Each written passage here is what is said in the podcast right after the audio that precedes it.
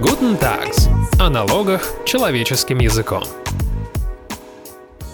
Здравствуйте, уважаемые слушатели.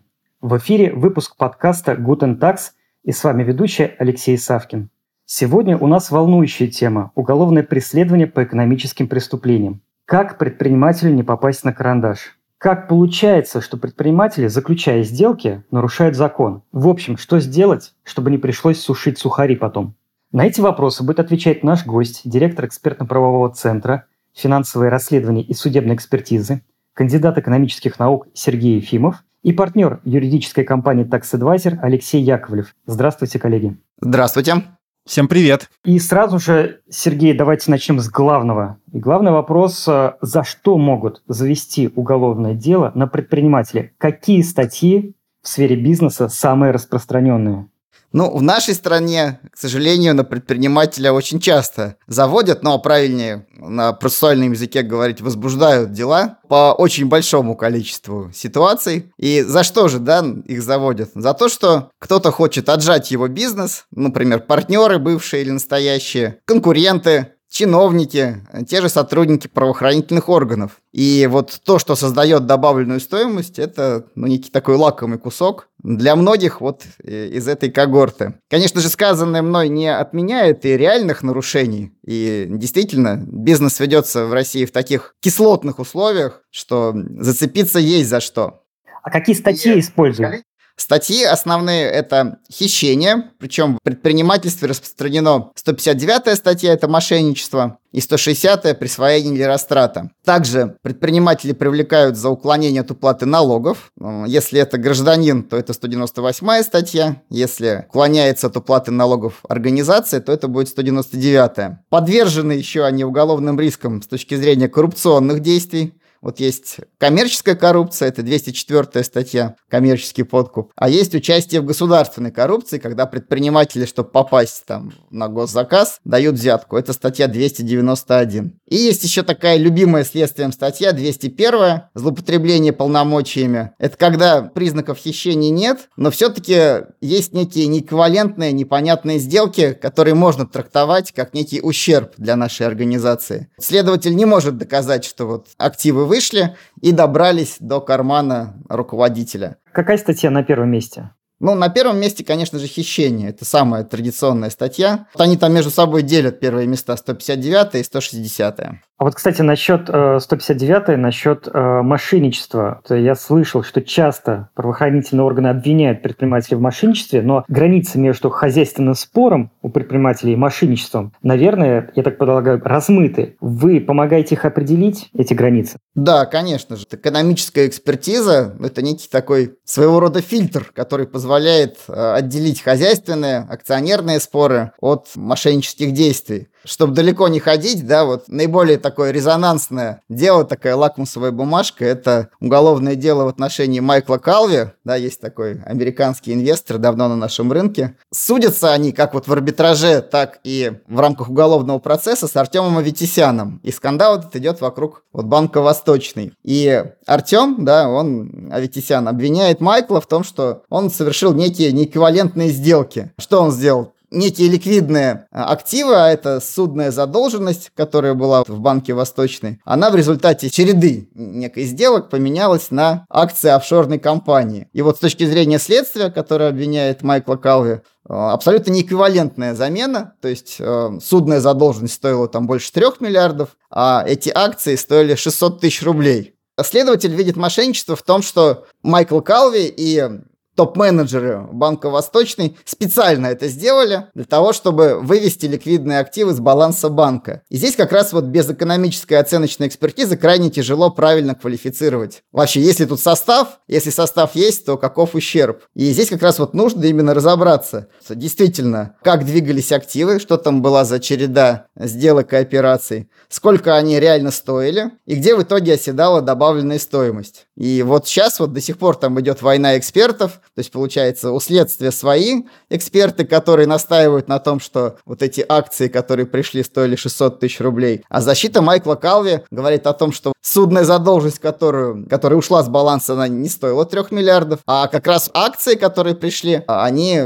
примерно эквивалентные этой судной задолженности. И тут еще вопрос, вот, собственно говоря, а что происходило, какой смысл экономический был в этой схеме? А смысл, как говорит защита, просто прикрыть дыру, которая была в балансе банка, а не хищение. Получается, конфликт акционерный, да, вот за контроль над банком перелился в уголовное дело. Бизнес-сообщество достаточно активно тут осудило Артема Витисяна, что вот он использует уголовно-правовые инструменты, чтобы вот добраться и получить контроль над банком. Что, собственно говоря, вот если сейчас посмотреть на ситуацию, и произошло, да, в арбитраже постепенно команду Майкла Калви оттеснили, а сейчас уголовное дело добралось до суда, и вот как раз все следят за судом, какое же решение будет в итоге.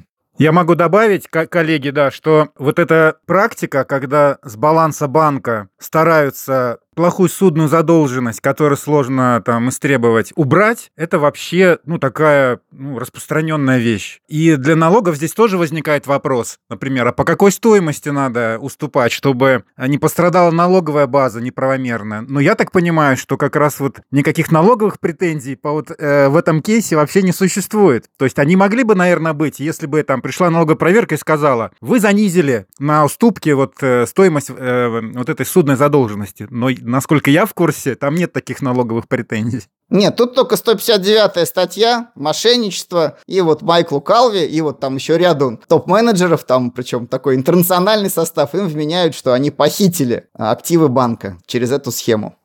Сергей, Алексей, давайте отвлечемся от дела, дела Калви. Алексей, а к вам вопрос. А вот по вашей практике, насколько часто пытаются возбудить уголовное дело на предпринимателей за налоговые нарушения? И какая динамика? Больше их, меньше становится со временем? А, но здесь э, я для себя вот некоторое время назад обнаружил очень интересную закономерность. Она связана вот, вот с какими данными. Есть официальная статистика по выездным налоговым проверкам и по их результатам. Допустим, вот за 9 месяцев 2020 года э, было проведено порядка 4000 проверок организаций, из них 3 800 выявили нарушения, и среднее доначисление составило где-то 22,6 миллиона рублей. По предпринимателям и тем, кто занимается частной практикой, это там нотариусы, адвокаты. По всей стране было где-то 309 э, выездных налоговых проверок, и среднее до начисления где-то 8,3 миллиона. И вот закономерно следующее. Вот эти цифры 22,6 и 8,3 миллиона, это соответствует крупному размеру уклонения по Уголовному кодексу. Вот для физлиц это 2,7 миллиона, а здесь 8,3 среднее до начисления. Для организаций это 15 миллионов, а здесь 22,6.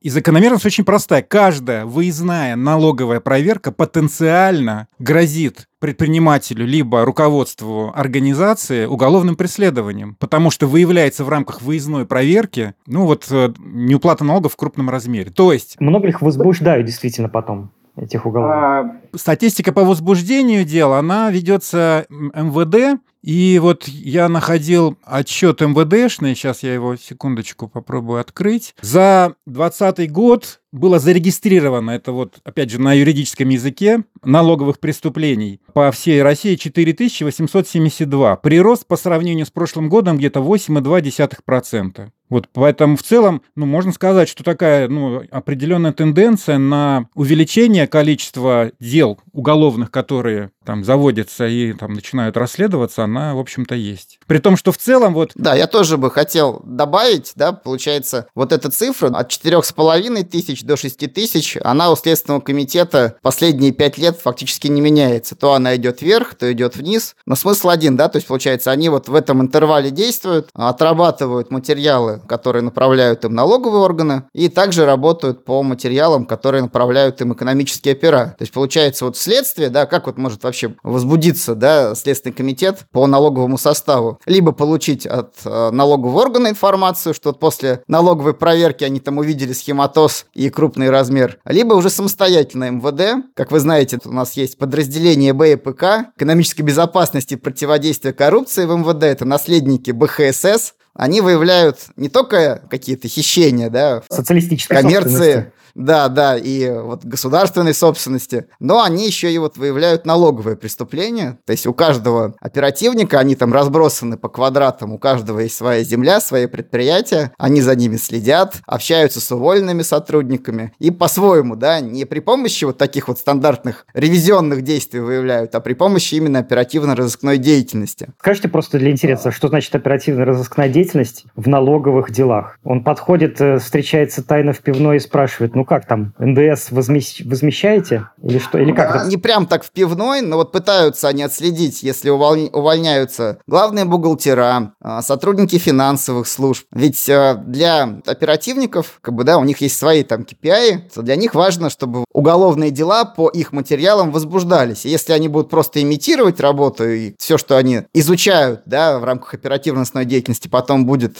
либо прекращаться на стадии следствия, либо в суде, то тогда как бы начальник и в целом система будет ими недовольна. Поэтому, конечно же, им интересно именно своими методами добраться до какого-то серьезного схематоза, где крупные суммы, где есть умысел, и как раз какого-то свидетеля еще на стадии выявления заполучить свои ряды, завербовать, как-то заинтересовать и как бы в дальнейшем использовать его в ходе уголовного преследования. Хочу задать вам обоим вопрос. А что повышает шансы, вернее, вероятность, не шансы уголовного преследования? Ну вот как понять предпринимателю, что вот еще немного, и может наступить э, то самое страшное уголовное дело? Сергей, вот давайте с вас начнем. Хороший вопрос. Коллеги, тут, скажем так, те схемы, которые были популярны еще пять лет назад, тут их можно перечесть на примерно пальцах одной руки. Это взаимодействие с плохими контрагентами, вывод на него денежных средств, перенос на него добавленной стоимости и налогов. Они уже отходят в прошлое, потому что более-менее налоговый орган научился это эффективно выявлять, причем в автоматизированном э, виде, да, у них есть такая автоматизированная система АСК НДС-2, которые в режиме э, реального времени видят эти разрывы. То есть они видят, что действительно мы перетащили добавленную стоимость на плохого контрагента, а он налоги не платит. И поэтому тот схематоз прошлого, до сих пор мы с ним сталкиваемся, он, конечно же, очень токсичен. То есть, получается, если мы организовали фирму-однодневку, ну, либо там привлекли каких-то внешних схематозников и покупаем у нее несуществующие товары, работы, услуги, даем ей займы, ну, в общем, делаем все те сделки, операции, которые выводят у нас денежные средства, а к нам приходят, ну, необоснованные, абсолютно, я подчеркну, необоснованные расходы, но сейчас это красная зона, в выявляется быстро, доказывается легко, поэтому... И следом если могут кто-то... прийти люди в погонах. Да, да. Если кто-то это делает, конечно же, нужно это срочно прекращать. Понятно. Алексей, а, а, а ваше мнение? Да, я соглашусь, потому что действительно э, надо быть очень разборчивым сейчас э, в вопросе, а с кем вы устанавливаете договорные отношения. И если даже все прекрасно, там, переговоры прошли замечательно, устроила цена, качество, но э, ваши, скажем так, партнеры по переговорам говорят, а документы будут вот от такого лица, то уже надо напрячься, потому что, скорее всего, ну, они, может быть, ведут какую-то какую-то деятельность, но вопросы прилетят э, и к вам. Вот, и для того, чтобы прям на корню, что называется, пресечь сам повод для того, чтобы к вам приходили, спрашивали, вы все-таки стараетесь э, взаимодействовать с теми, кто реально будет сейчас исполнять э, обязательства по поставке товаров, выполнению работы, оказанию услуг. То есть нужно проявлять ту самую должную осмотрительность? По сути, да. По сути, да. Да, надо проверять контрагентов, не допускать сделок, которые могут трактоваться как совершенные с единственной целью это уклониться от уплаты налогов. А вот если же все-таки это случилось, да, и мы понимаем, что могут за нами прийти, надо скорее обратиться к профессионалам, к специалистам, которые могут вам эти риски минимизировать и подготовиться как к налоговой проверке, так и к возможным следственным действиям взвешенно, с пониманием, что будут спрашивать и что нужно отвечать и показывать. В каких случаях в уголовных делах по экономическим преступлениям имеет значение экономическая экспертиза?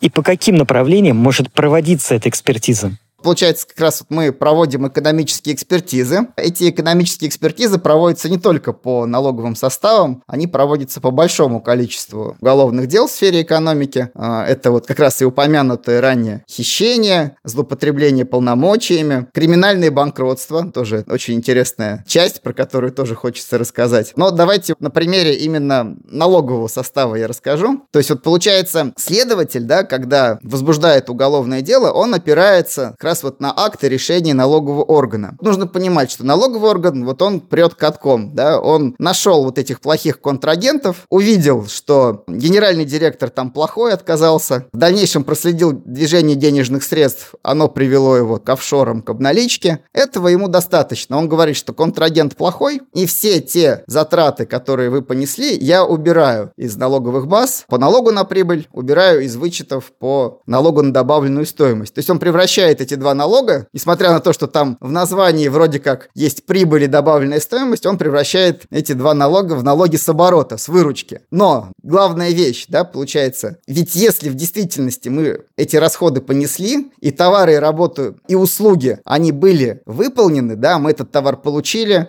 можем доказать, что вот он есть, ушел в производство, мы перепродали его реальному покупателю. Если работы, да, которые нам были выполнены, они не были сделаны ни нами, ни другими контрагентами, которые налоговый орган не посчитал сомнительными, то есть они в действительности были. То же самое с услугами. Так вот, эти расходы, они так или иначе влияют на налоги. Просто нужно их грамотно посчитать, а, показать, что в действительности они не учтены в ходе налоговой проверки, не учтены в ходе следствия, и они существенно сокращают размер материального ущерба, который мы нанесли в ходе преступления. Сергей, то есть если теоретически у бизнесмена возникают проблемы, где-то маячит уголовное дело, или оно уже было возбуждено, то ему следует обратиться к эксперту, чтобы тот посчитал, подсказал в рамках экспертизы. Правильно?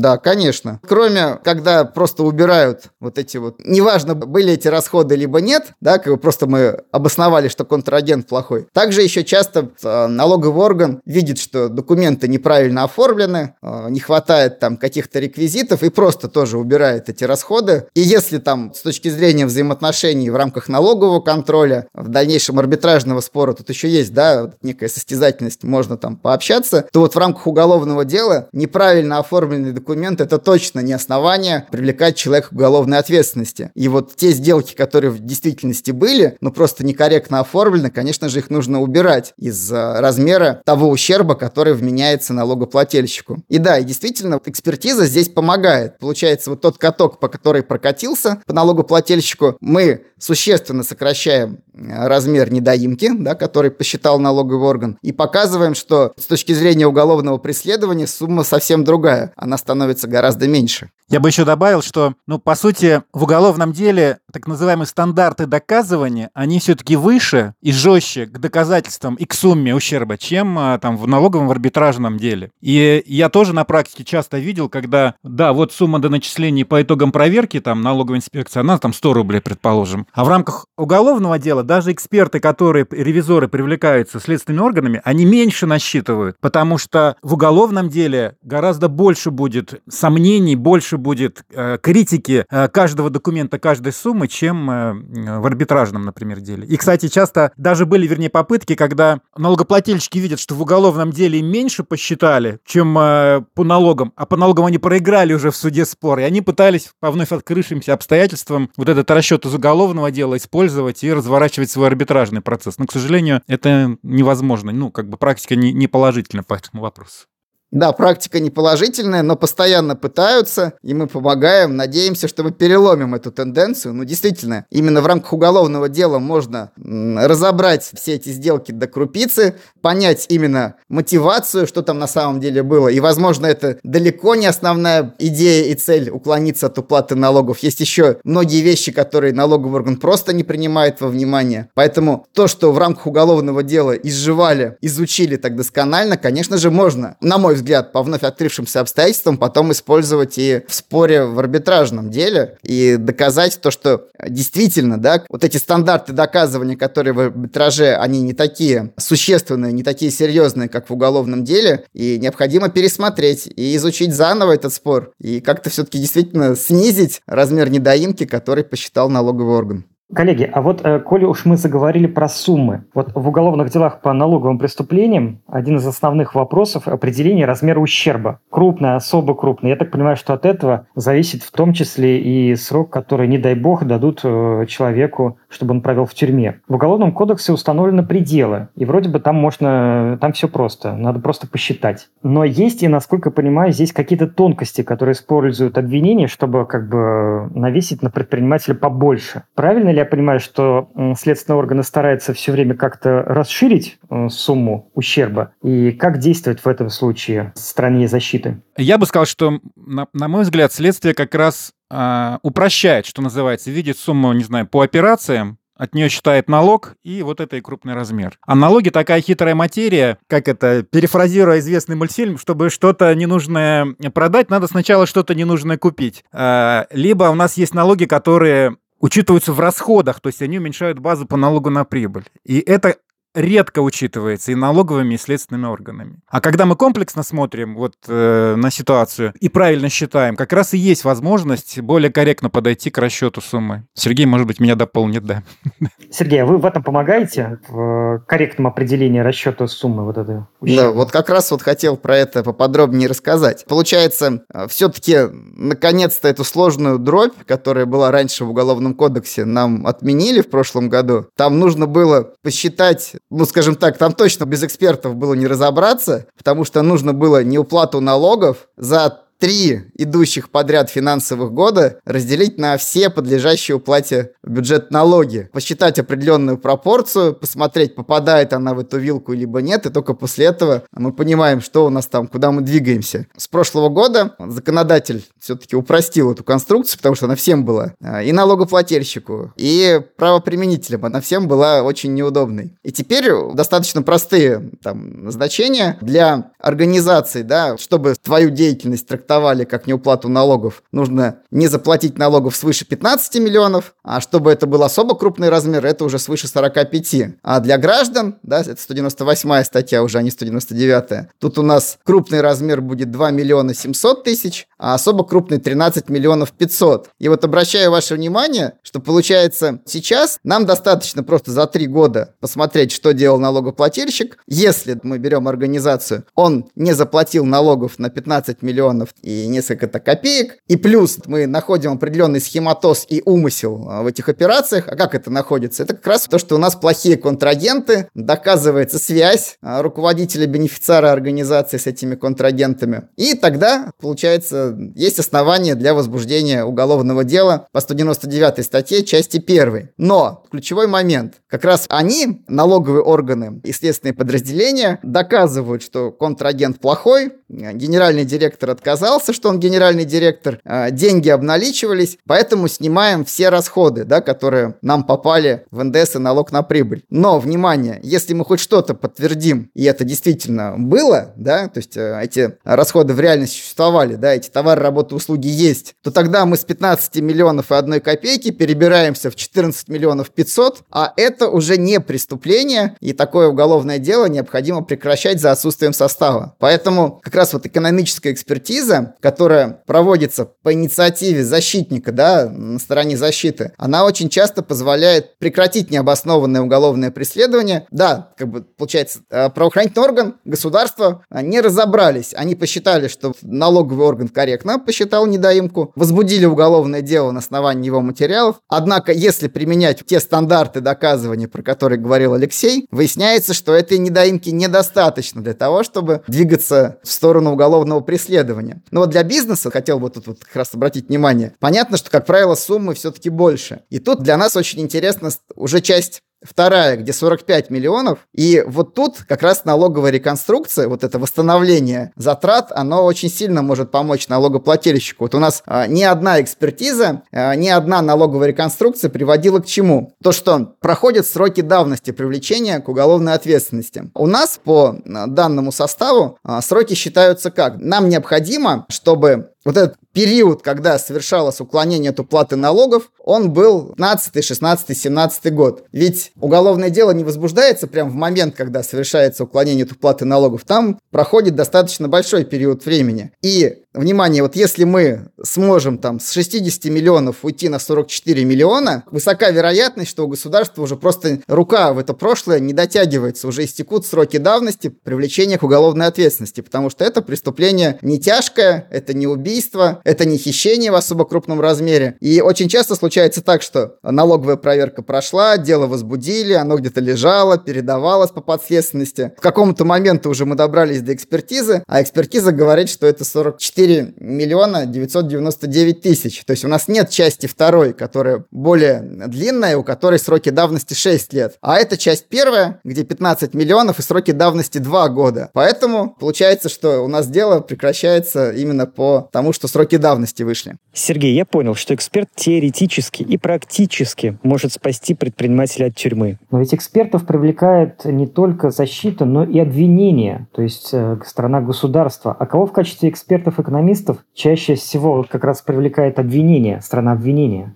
Да, тут получается так, что я первую часть своей карьеры именно работал на стороне обвинения и с 2002 по 2018 год работал в государственных судебно-экспертных учреждениях, и их в нашей стране два основных по линии экономики. Это подразделение системы МВД, это экспертно-криминалистические подразделения, которые есть в Москве, да, там центральный аппарат головной организации, и в каждом субъекте есть свои эксперты-экономисты, которые могут как считать налоги, так и проводить другие экономические экспертизы, и заточены они именно вот под судебно-экспертную деятельность по уголовным делам. Кроме МВД, есть еще экспертное подразделение системы Минюста. В отличие от э, экспертов в погонах, эксперты Минюста, они больше участвуют в арбитражном судопроизводстве, по хозяйственным спорам, но вместе с тем существует практика, что они выполняют экспертизы по уголовным делам, и вот по наиболее резонансным как раз вот соревнуются. Самые топовые дела, они либо находятся на уровне головной организации МВД, это экспертно-криминалистический центр, либо это Российский федеральный центр судебной экспертизы, который находится при Минюсте. И получается так, что эти две головные организации, они некие такие законодатели мод судебно-экспертной деятельности, их методики, их экспертная практика по таким вот ключевым моментам, да, как, например, там дело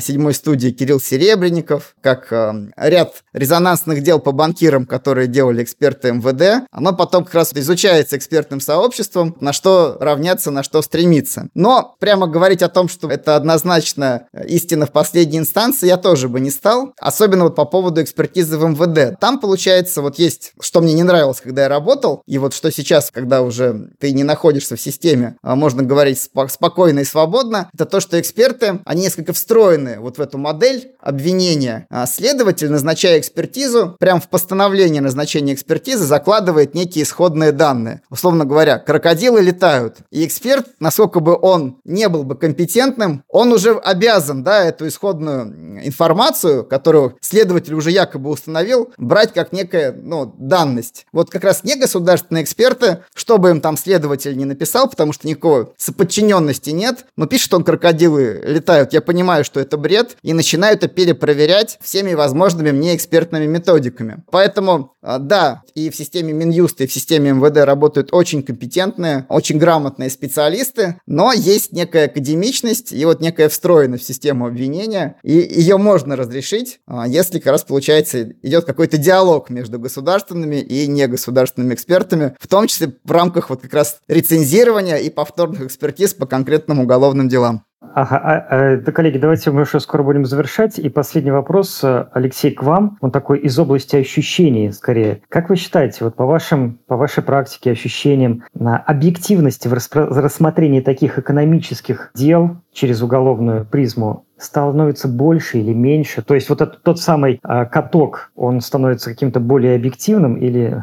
нет? Или наоборот все ужесточается?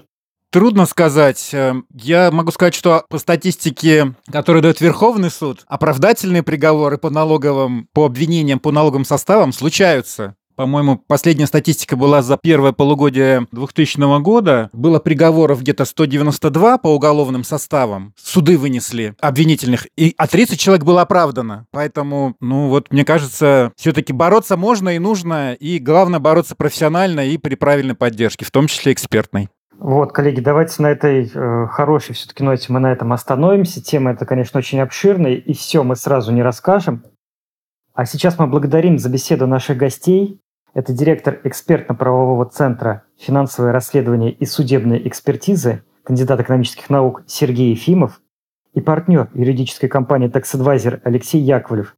Спасибо вам, уважаемые гости, спасибо вам, уважаемые слушатели, за внимание. Всего хорошего и будьте здоровы. Всем пока. До свидания.